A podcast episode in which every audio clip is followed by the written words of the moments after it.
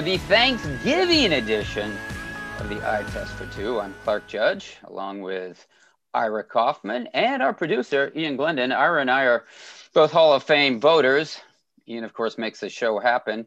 And I said this is the Thanksgiving edition, Ira, but actually it's the Hall of Fame edition too, because A, the Hall of Fame just released its names of 25 semifinalists for the class of 2021, which is pretty cool.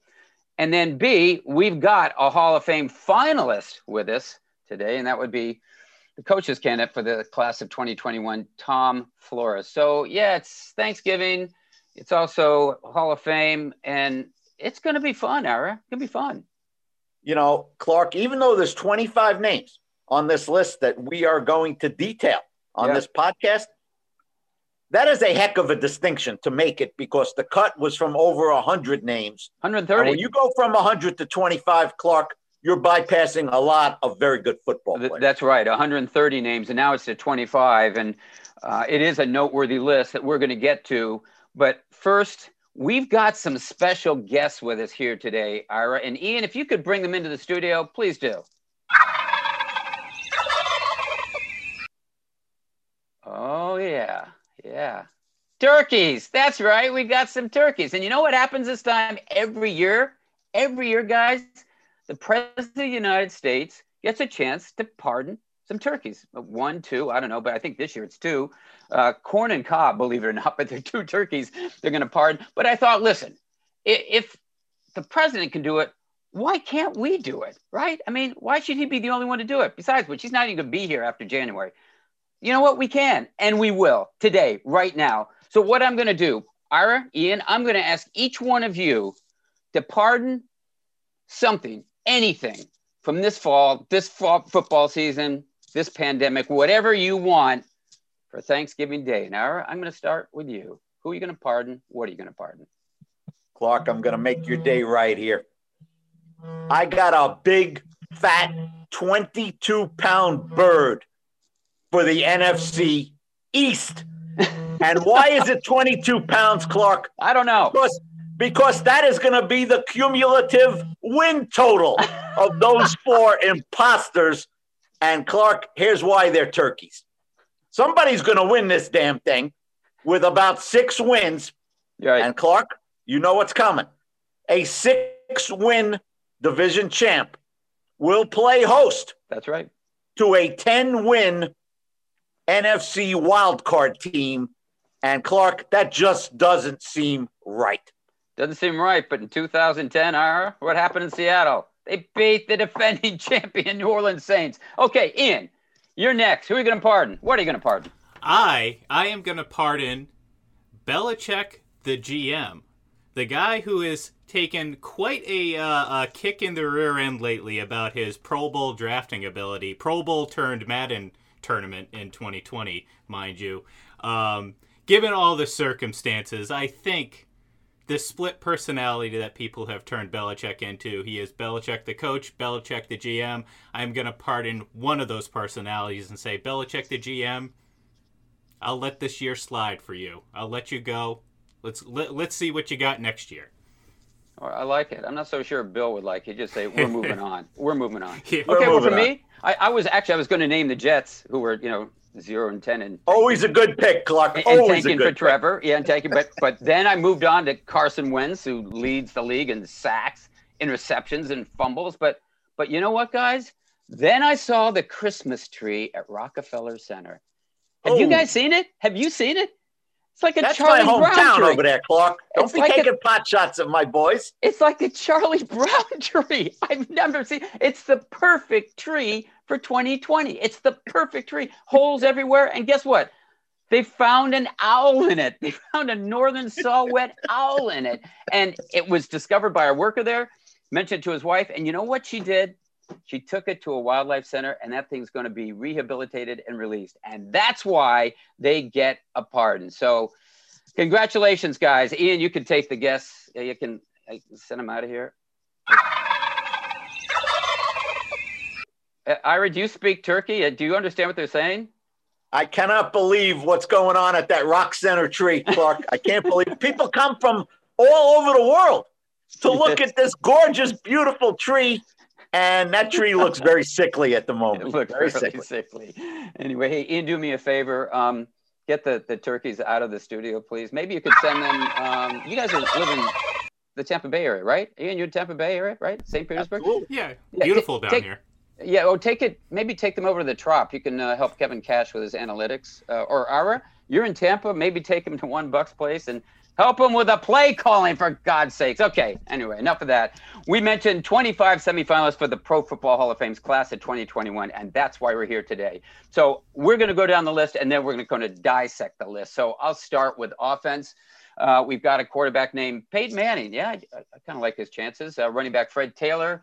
Wide receivers Hines Ward, Reggie Wayne, Torry Holt, Calvin Johnson, aka Megatron, and then we're going to have offensive linemen Alan Faneca, Tony Boselli, and yes, hallelujah, Cincinnati, Willie Anderson. Ira, you want to do the defense? All right, we start with Eric Allen, cornerback, Jared Allen, defensive end, first year eligible, Rondé Barber, back for the fourth time as a semifinalist, Cornelius Bennett, first time Yeah, as a semifinalist, right.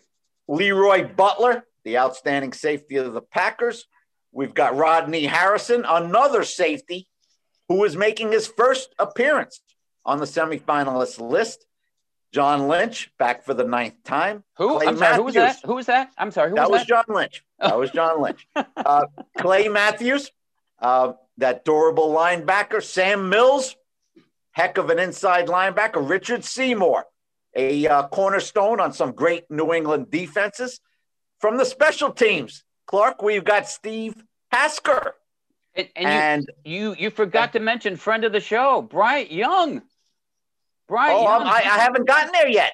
I Oh. haven't gotten there. I'm going Sorry. alphabetically, my friend. oh, Uh, Zach apologize. Thomas, uh, uh, Clark, Zach Thomas, Dolphins linebacker. Um, Patrick Willis, outstanding short, short career, but boy, was he uh, was he a player for the 49ers. Uh, Charles Woodson, of course, who uh, we would not be surprised getting in his first year of eligibility. Darren Woodson, big numbers for the Cowboys at safety. Yep. And your man, Bryant Young, the more you look at him, Clark, the more you like. Now, Clark is a special teamer. Nick Lowery did not make it. And I think you and I checked him off our list. We, we did. We did. I voted for him. You voted for him. Uh, disappointed with that, but nice to see Tasker there. Um, and I mentioned, by the way, for our listeners, the reason I stopped Ira with John Lynch, he's the guy that presents him. And he's presented him seven times in a finalist. So I don't know what you got up your sleeve this year, Ira, because I've heard it all before. You have anything new when he gets into that room as one of the 15? You got something new for us this year we haven't heard before? You know what I got new, Clark?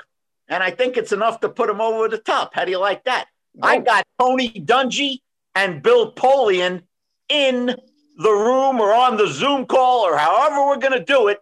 And not only are those two votes for John Lynch, those are two big advocates for John Lynch. So obviously, I can't convince you, but maybe Bill Polian can, Clark.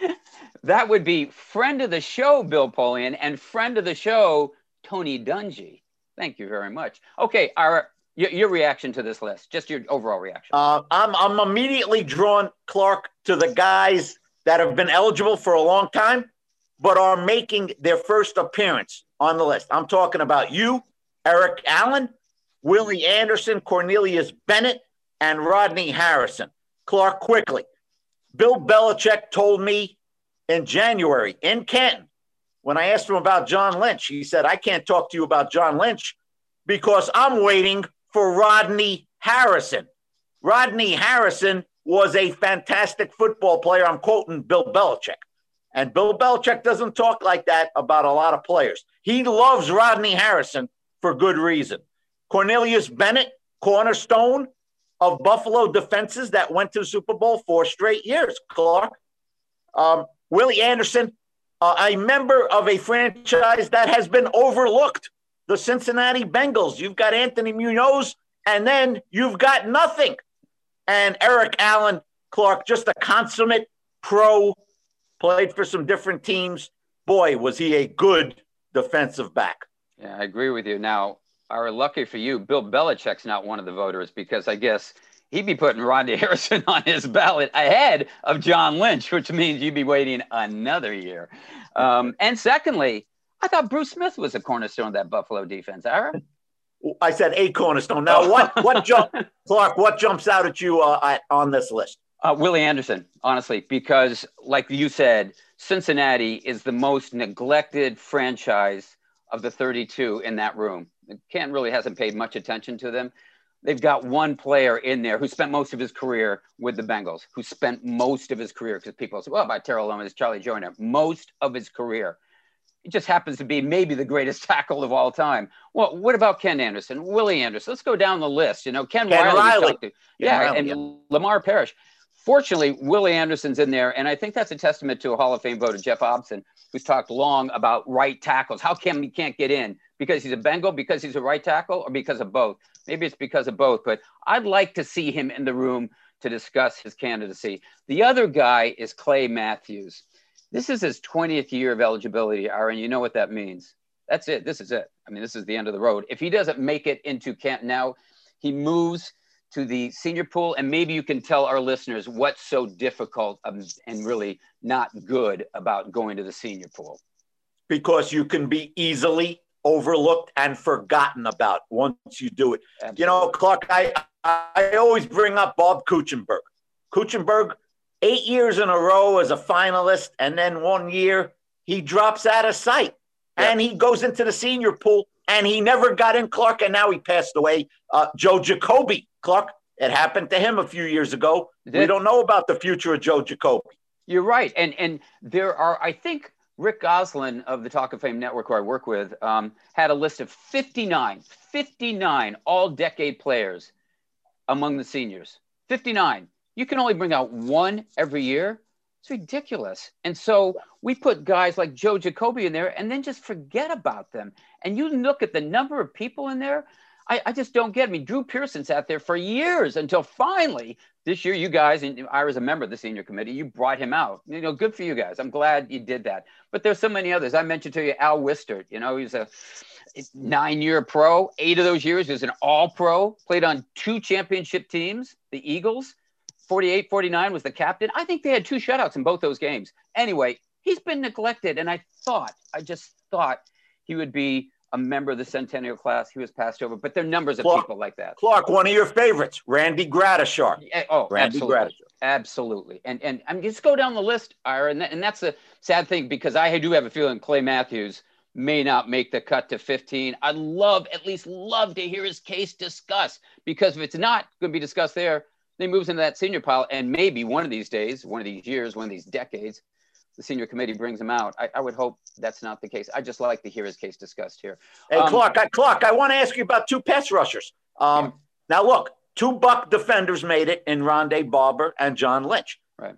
Who the man who got away was Simeon Rice. Right. And Clark, there's another guy out there who you're well familiar with named Leslie O'Neill and didn't make it. Clark, these are big time pass rushers. Absolutely. I, in fact, I was going to ask you the biggest surprise here uh, for you. The biggest disappointment to me was Leslie O'Neill. I, I just don't understand. 132 and a half sacks for his career. That ties him with, oh, yeah, Lawrence Taylor. And Leslie O'Neill has been a semifinalist, I think, our once, just once.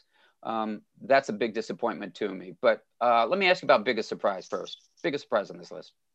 Um, I'm, I'm kind of with you on Leslie O'Neill. Um, Nick Lowery. I mean, I'm a little surprised. Yeah. Um, it doesn't mean that doesn't mean I thought he would advance to the 15 finalists. Um, but I think I, I was hoping he would crack the 25. Clark, you look at his numbers, and you mentioned this uh, a week ago. They're better than Jan Stenerud's. They're a lot better than Jan Stenerud's. Right. Now, Stenerud was, um, you know, he was a difference maker at the time, the soccer style kicker uh, from the 60s. I understand that. But Nick Lowery, Clark, one of those guys like Bryant Young, the more you look, the more interesting he becomes. Yeah, from 1980 through 1992, the most accurate kicker in the game, had 57 more field goals than Hall of Famer Morten Andersen. When he retired, he was the leading scorer. Um, I, I, don't know what's missing about him. Plus, he went to Dartmouth College, my alma mater, so I, he had my vote. Um, there you go. I, I don't understand it, but this was also his last year of modern era eligibility. What I do understand is that the Hall's voters, of which we are two, two of the 48, they're loath to move on specialist. And that's why you mentioned Steve Tasker. I'm glad he's in here. I, he's been here before. I think this is his eighth time as a semifinalist. I'd love to see him get to the final 15 just to have his case discussed, just so we can weigh the pros and cons. We don't get that far. He always stops right here. But we only have three specialists in the Pro Football Hall of Fame Stenerud, Morten Andersen, and Ray Guy. But it took Ray Guy, you know, like 25 years or 26 years, whatever it was, to get in. He was, at the time, as you know, Ira, one of only two members of the 75th anniversary team, not in Canton. He was good enough to be on the 75th anniversary team, but not in Canton. And the other, Billy White Shoes Johnson. What do they have in common? Specialist. And you remember the discussion on Morten Andersen when people were hedging. There was a voter in there. I'm not going to name him, but a guy that you and I are familiar with said, "Why don't we just say it? We're not going to put in punters or kickers. All right." This was the best kicker in the game for two decades, first team all decade, twice and he's the leading all-time scorer, but we're not going to put him in. Let's just say we're not going to put these guys in. And that galvanized the room to say, no, we are going to put them in. And, and Morten Andersen got in. And Clark, uh, if Tasker is fortunate enough to make it to the room, Clark, his presenter faces an immense challenge in terms of not a lot of stats. Clark, not yep. a lot of stats for Steve Tasker. That's He's right. a guy that passes the eye test. Clark, the eye test. I'm sorry, the, the what? The eye test for two, my friend. you got it. And today, the eye test for three with Ian. And Ian, you heard that list. I know you're not among the Hall of Fame voters, but do you have any any reaction to it? I mean, any um, surprise, disappointment where you go, "Whoa, I didn't see that coming." You know, I'm, I'm more uh, interested to see how, and, and, we're starting to see it, that the first wave of this Patriots run, some of the core players have, have started to become eligible. Obviously, we know Ty Law, uh, but you mentioned Richard Seymour. Um, he's obviously an interesting case. He's a guy who doesn't pop up on the stat sheet, but pass certainly passes the eye test and is one of the you know best defenders in, in that early run for the Patriots. And Rodney Harrison, another yeah. key contributor. So it, it, it, it's a it's almost a fitting end or uh, putting a bow uh, uh, or to put a bow on this whole run for them because now you're talking about the finality of it. Okay, who's going to ultimately be those Hall of Fame players from that Patriots dynasty? And you know, and uh, Ian, Ian, those early Patriots Super Bowl winning teams were built on defense. That's defense, yes. right, Ian? Defense and a, and a very uh, efficient mistake free offense. You're relative to the time. I mean, obviously, I think interceptions across the league were up a little bit. So, like a, a 10 interception season in 2002 was was pretty impressive. Um, but yeah, that those those key guys, those Ty Laws, the Bruschis, the the Richard Seymours, you know, Rodney Harrison was a a huge part of the second run or the second uh, two Super Bowl, the second and third Super Bowl. So um, it'll be interesting to see if anyone else from that group, uh, maybe offensively, the offensive line, uh, gets a little love. But I, I'm not. I don't think so. I, I, I think it's mostly going to be offense or defense and Tom Brady. Yeah, I agree with you. And Ira, you can correct me if I'm wrong here if you don't agree with me. But um, Richard Seymour, I think, has got a real shot this year of making the final five inductees. He was a final 10 guy, top 10 guy last year. That generally puts you in the launching pad for the succeeding season, uh, succeeding year. And this is 2021 now, another year. Top five are gone. The new, the next five, John Lynch was one of those in the next five, but Richard Seymour was there, and I think he's got a shot. The problem I've got with Rodney Harrison, I think people in that room may have, I think he's worthy, I, and I really would like to hear his case discussed. I think he's generally perceived as a dirty player, and I think that may hurt him. You know, one point, Clark, about Seymour that I'm with you on. I love his versatility. Yes. And I think that sets him apart. Equally effective inside and at defensive end. That's pretty darn rare. Absolutely. He doesn't have the big numbers, but what does he pass? The eye test for two, my friend. You got it. And Ian, quickly, would you agree on that assessment of Harrison? Because listen, I watched him in San Diego, used to cover that team terrific player. I know mm-hmm. how invaluable he was to the Patriots. Also racked up a lot of fines. And I think maybe some of the people outside of those area codes would say, oh, yeah, I remember him. Big hitter. Um, one-dimensional player, big hitter, dirty player.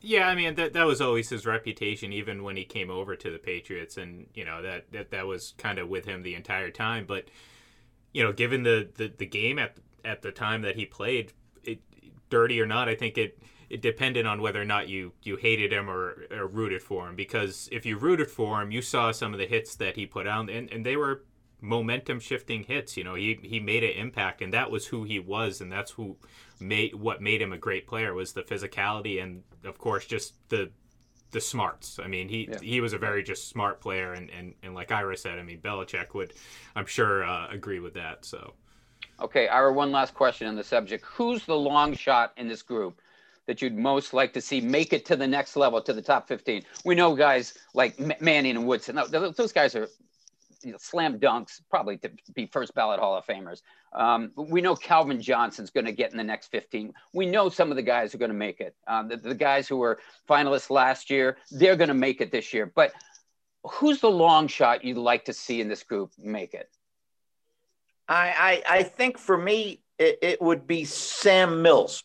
Oh, Sam yeah. Mills, because he's a guy, Clark. I don't think you judge him by the stats either he's like a heart and soul candidate. Right. And, you know, they had some very good linebackers, the Saints. There's no question right. about it. Um, and, and, and Rickey Jackson's in the hall. Uh, yeah. But Mills was the heart and soul. Ask Absolutely. anybody who covered that Saint team. Um, he's he's a very interesting candidate, Clark. Yeah, I, I think I, have got a couple guys, but um, Cornelius Bennett, I'm really glad to see in here. I'd like to see Clay Matthews just get to the, the room so we can talk about him. I mean, what last year? Let's get him in there. I want to hear what his candidacy is all about. But uh, anyway, uh, speaking of that, that next vote. Uh, hold, hold on, hold on, Clark. Hold on. I must interrupt you at this moment. Otherwise, I will be lambasted by my local fan group. I'm going to substitute Sam Mills out, and I'm going to throw in Rondé Barber a versatile walking statistic, made the biggest play in franchise history. Clark, he's never been in the room. Get him in there and let me do my thing, Ira, Mr. This Judge. Is, this is not Georgia. We're not recounting the votes here, okay? I'm sorry. The polls are closed, all right? you ever heard of a 30 30 man, Mr. Judge? I have. Rondé, I know who you're looking at. Rondé Barber. Yeah, it'd be nice. He's gonna he's gonna get in at one point, but I'm just saying this is Clay Matthews' last shot. So anyway, uh, congratulations to all those people. Good luck going forward. Now we've got another vote. Ira and I have another vote along with 46 others to make it to 15. We have to cut this list from 25 to 15, and that vote is in December, and then yeah. the results are released in early January, and that's January of 2021. And frankly, speaking next year. Tom Flores. Yes, Tom Flores is the coaching candidate for next year's class of 2021. And guess what? He's here and he's waiting to speak to us, which he will right after this. You're listening to the Eye Test for Two on fullpressradio.com. Welcome back to the Eye Test for Two. I'm Clark Judge along with Ira Kaufman. And we're joined now by a special guest, and that would be Hall of Fame finalist Tom Flores. Now, you probably know Tom as a former Raiders quarterback, Raiders coach, maybe Raiders broadcaster because he was. But Tom is now the first candidate chosen from the new coaches category for the Pro Football Hall of Fame, and he is a finalist for the class of 2021. Now, now he's here with us. And Tom, first of all, congratulations on being the first coaching candidate. And second, thanks so much for being here and joining us. Oh, you're welcome. On, on both of those, you're welcome I waited a long time to get this close. I've been close before, but uh, this seems to be the closest uh, I've been a long time. But I'm not. I'm not getting too excited yet because I've learned a long time ago. Don't count yeah. anything until it's there. So we're we're uh, we're anxiously waiting. It's just been a bizarre year. I mean, you guys. I mean, how how do you even approach something like this from uh, from your your vantage point? I mean, I don't know. I I talked to to uh, the people in, with the Raiders, and they have to broadcast from Las Vegas when they're playing in New England. Yeah, they can't even go to the game uh, with the team. I said that that's that's uh, that is bizarre. It is bizarre, and I think uh, we're going to have a first ever Zoom meeting. Uh, Ira can weigh in on this for the Pro Football Hall of Fame candidates when we, you know, meet supposedly meet uh, the day before the Super Bowl, and that's to vote on persons like yourself, candidates, finalists. Yeah. But Ira can weigh in on this. I think we're going to do it by Zoom. I don't think that we're going to meet down in Tampa. I don't think there's any question. Um, that might hurt me, Clark, because I like to stand up and uh, make make some royal pronouncements. Tom, I've been trying to get John Lynch. You think you've been waiting? Uh, this is eight. This is eight years for John Lynch, Tom, and um, it's been a rough go, Tom. Well, you know, there's so many worthy players, past players, coaches. Uh, you know, it's hard to squeeze them all in. Uh, you know, but uh, eventually, you, you, live long enough. Hopefully, you, they'll all get in. But uh, let me ask you something: How they? How they? What do you? What are you guys? What's your perception of how they're going to handle this uh, this Super Bowl? I mean, they're going to are they going to have an empty stadium for the Super Bowl?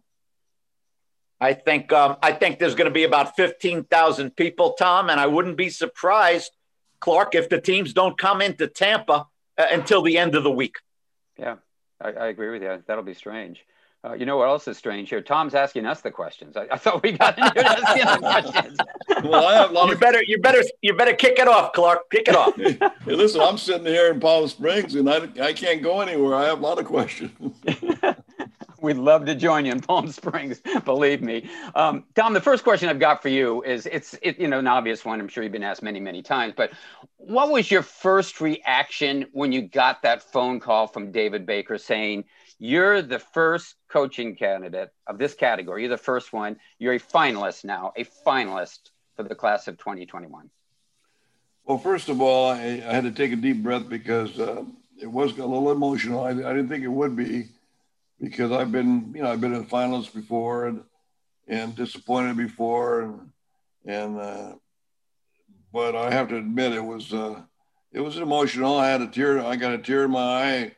Uh, because this, you know, this is this is a culmination of, of my uh, my passion, my lifelong passion, which I started years ago. I didn't realize that it was going to go this far. In fact, in 1960, I was getting ready to take a teaching job in my hometown outside of Fre- in, in, Fresno, California. Uh, my hometown is in Sanger, California, in the Central Valley. And, and I said, well, this new league starting up. Maybe I'll give it one more shot. This would be my third shot trying to make this professional football business and see where it takes me.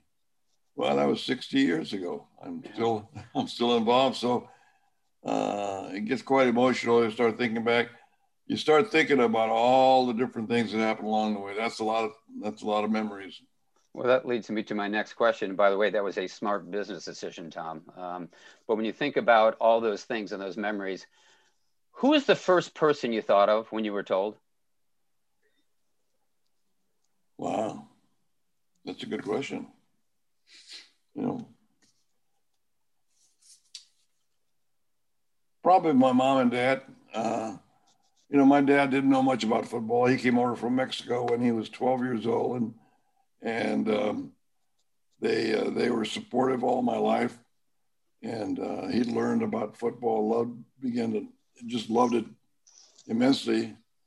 At the end, um, and uh, it would be nice. Uh, you know, it's hard to have everybody that you want to have there if it happens, but uh, th- th- those two they were very important in my life. It was just uh, the two of them and my brother. Hey, Tom, I, I want to ask you about a person close to your heart, which is your uh, your Super Bowl winning quarterback, Mr. Jim Plunkett, Tom. And Tom, in 1980, I guess Pastorini got hurt and, and, and you turned to Plunkett. Uh, Tom, he threw five interceptions in, in that first game. Um, not a so, not a very so good coming out party. so my question to Tom Flores is, uh, Tom, did you have any idea, any inkling that you could turn Plunkett's career around and and he could end up with with two Super Bowl rings with him, and he got the MVP, Tom, uh, you know, uh, uh, uh, of the Super Bowl and. What was, what was you thinking about Plunkett uh, b- before he emerged uh, as a standout Tom with the Raiders? Well, I, I, you know, I was I had the advantage of uh, watching him grow up uh, and play uh, in in the Bay Area when he was in San Jose area, and at Stanford. I was uh, with the Raiders in those days, and he always made big plays in big games. Uh, wasn't always pretty. He was like a big uh, Clydesdale, lumbering along, and and but he managed to get the job done, and uh, a great competitor, very quiet guy, uh, and he was kind of a lot like me in, in some ways as far as the quietness, and uh, so uh, I didn't even think about that. Uh, he threw five interceptions, really. I, believe he did. I believe he did. Anyway, we had, uh, you know, we just uh, went with them, and uh, we had drafted Marc Wilson that year in the first round. We had three number one draft choices as quarterbacks that year: Pastorini and, and Plunkett and, and Marc Wilson. And, and somewhere along the lines, one of them had to get the job done. But we weren't thinking about down the road. We were thinking about the, tomorrow. I mean, because there were a lot of rumors I was getting getting fired at at that particular moment, and uh, so we weren't thinking about down the road. We were just thinking about that month. What can we do to get in the end zone? Period.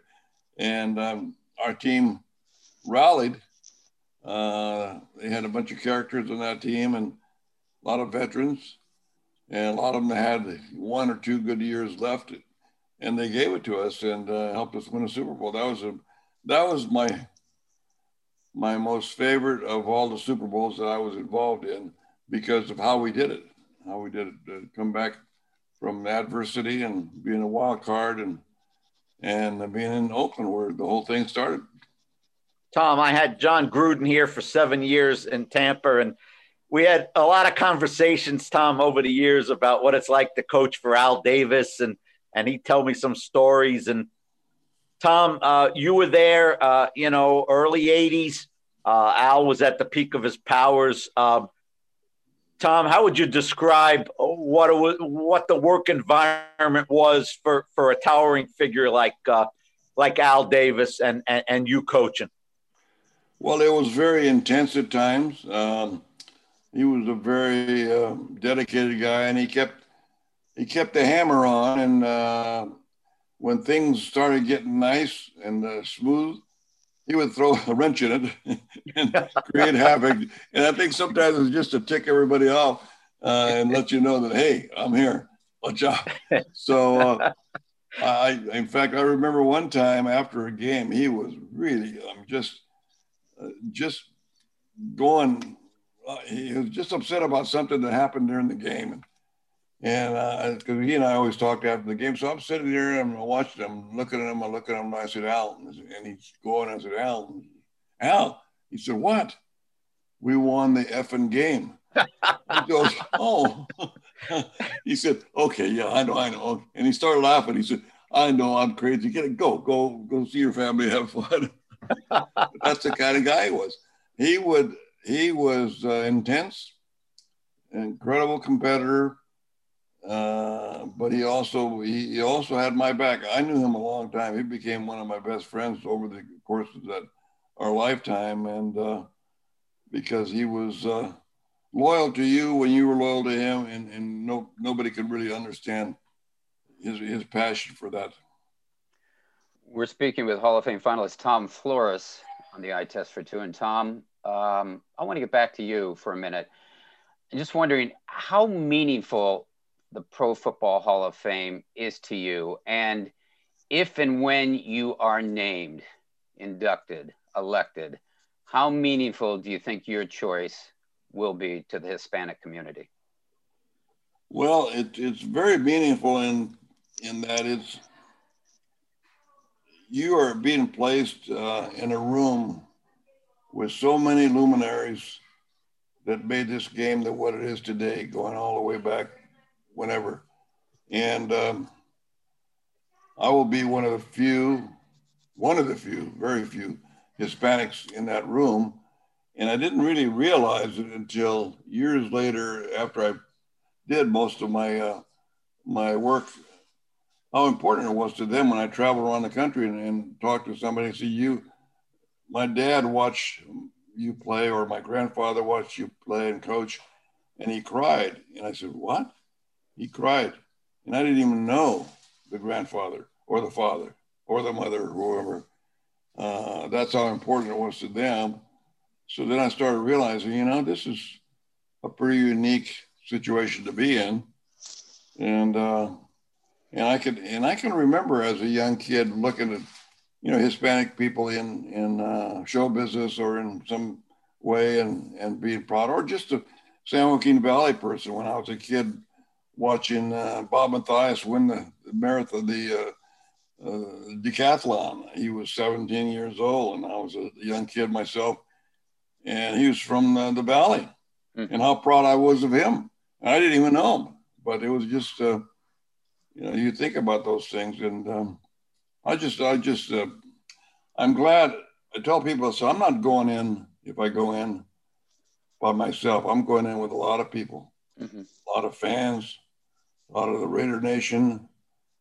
You know, we're not bad people. We just look bad when we show up at a game in the parking lot.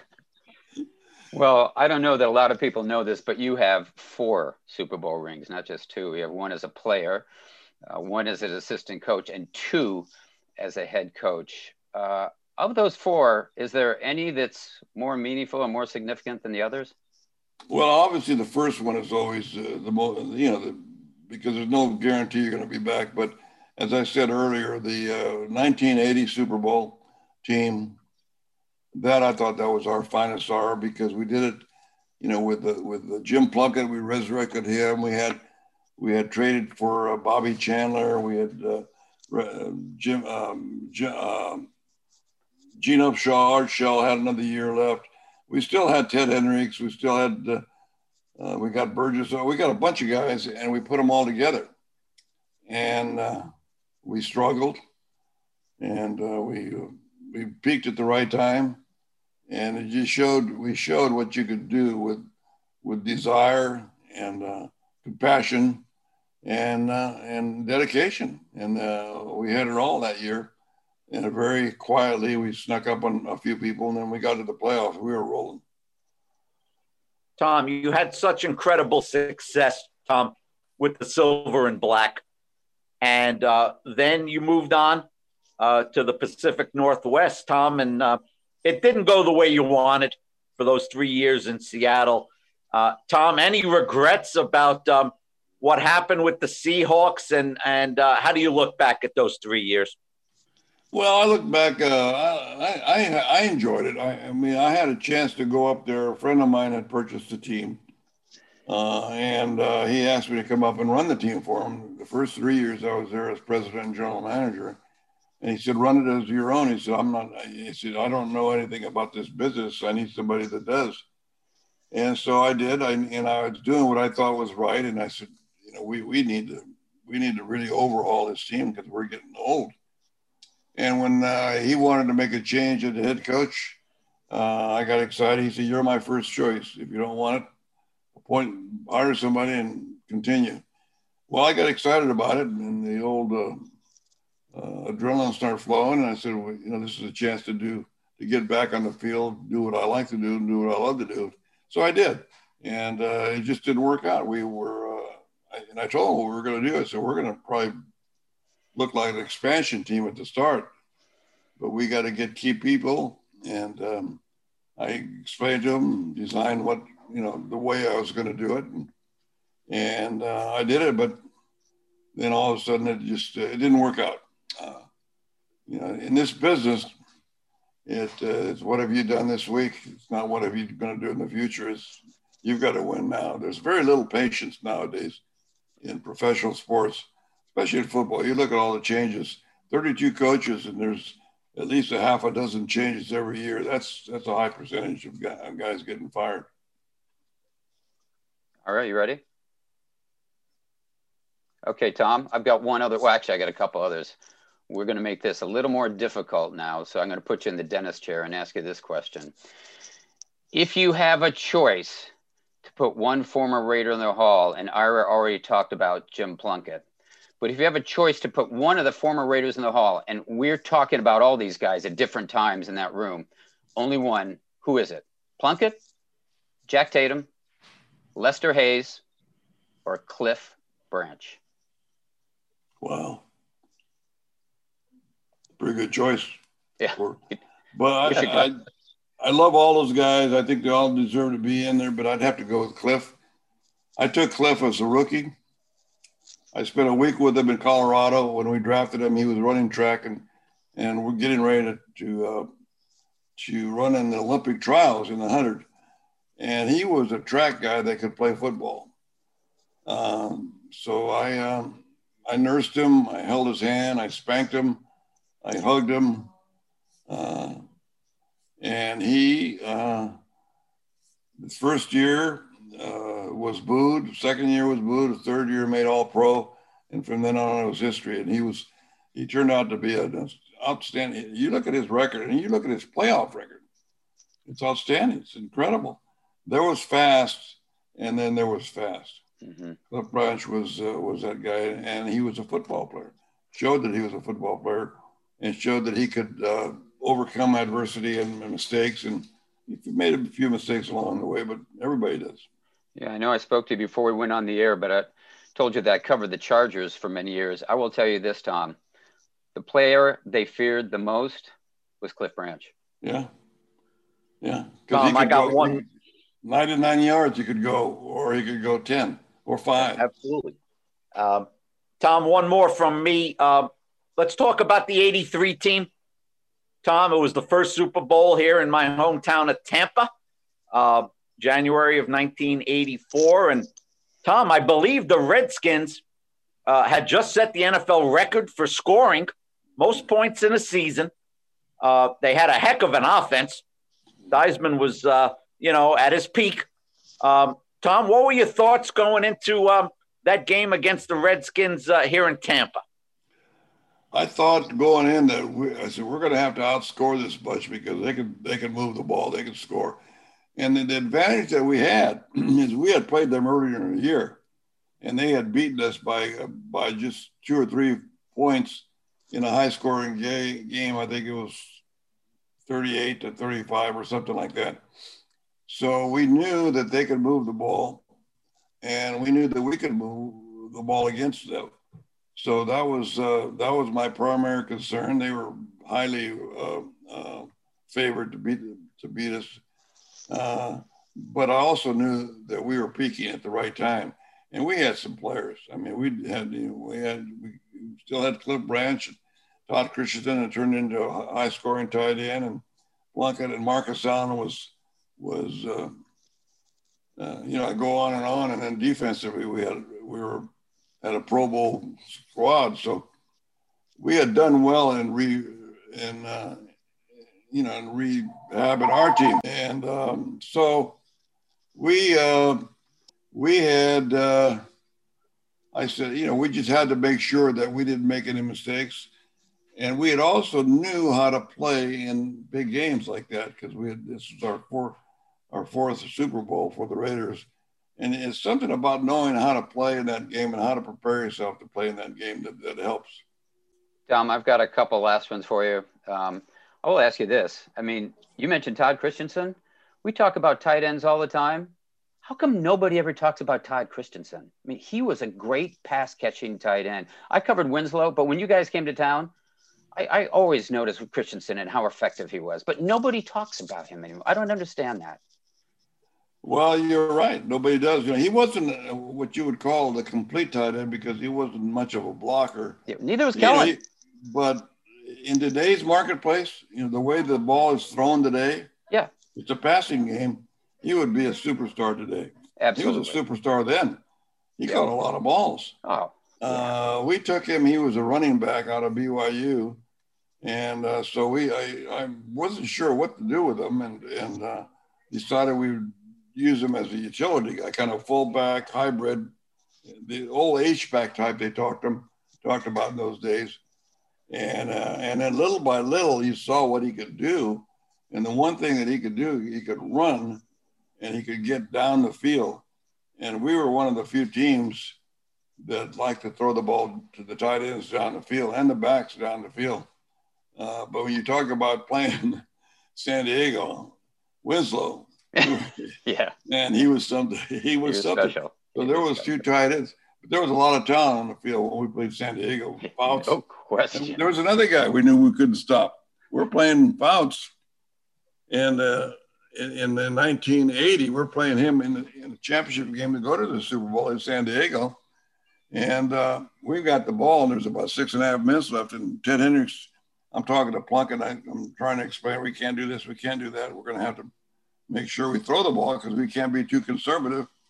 And uh, uh, Hendricks comes over and says, Coach, Plunk, don't let them have the ball back. We can't stop them. and you didn't. You I, didn't. No, I looked over my shoulder and I said, What the? Get out of here. I'm trying to give my quarterback some instructions, and that's the instructions you give them. And, and, we didn't. We had we held the ball. We ended up dinking the ball a little bit to Mark Van Eeghen of all people. Yep. And uh, but that was a great game. That was that, that that San Diego team was really a good team. It was good. It was very good.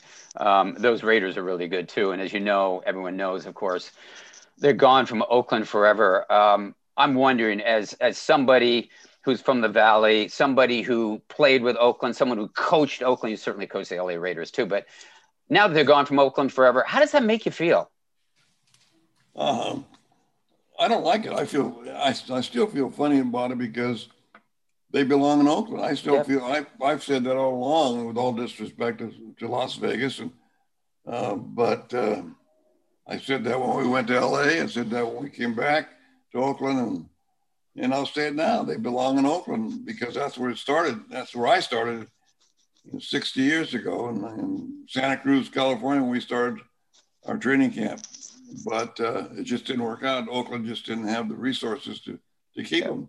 You look at the stadium that they're building now, and the, I mean, the, the whole game, the dynamics around it has changed so dramatically. I mean, it's just incredible. Um, one last one, Tom. I apologize. I said it two more. Actually, this is the third one. So this is the last one, and this is a tough one also. If if you had to propose the next coaching candidate, the next coaching candidate, who would it be and why? Next coaching candidate uh, to go I'll in tell the you hall. who we've. I'll tell you we've had. We've had Coryell up, Buddy Parker, Schottenheimer's been up. Uh, Holmgren's been up. There are numbers like that. I don't know if they, you know, uh, Clark Shaughnessy's another guy that's been spoken about in the senior meetings. But um, who would you who would you get behind as the next guy? Well, that'd be hard to do. I think Coryell would have to be one of the guys because, uh, be, and not because you know he never got to the Super Bowl, but if you really know football, he was incredibly brilliant offensively. Mm-hmm. And uh, you talking about about the West Coast offense? He was the West Coast offense early, early, way before his, he was that way when he was at St. Louis, um, and he brought to see he was he was brilliant, but he, he just didn't uh, he didn't get to that big game, uh, and unfortunately, sometimes that's the barometer for for the Hall. But um, those are pretty good coaches there. Yeah, those are good coaches, and, and unfortunately, that is held against him. Uh, Ira knows that in the room. That always comes up.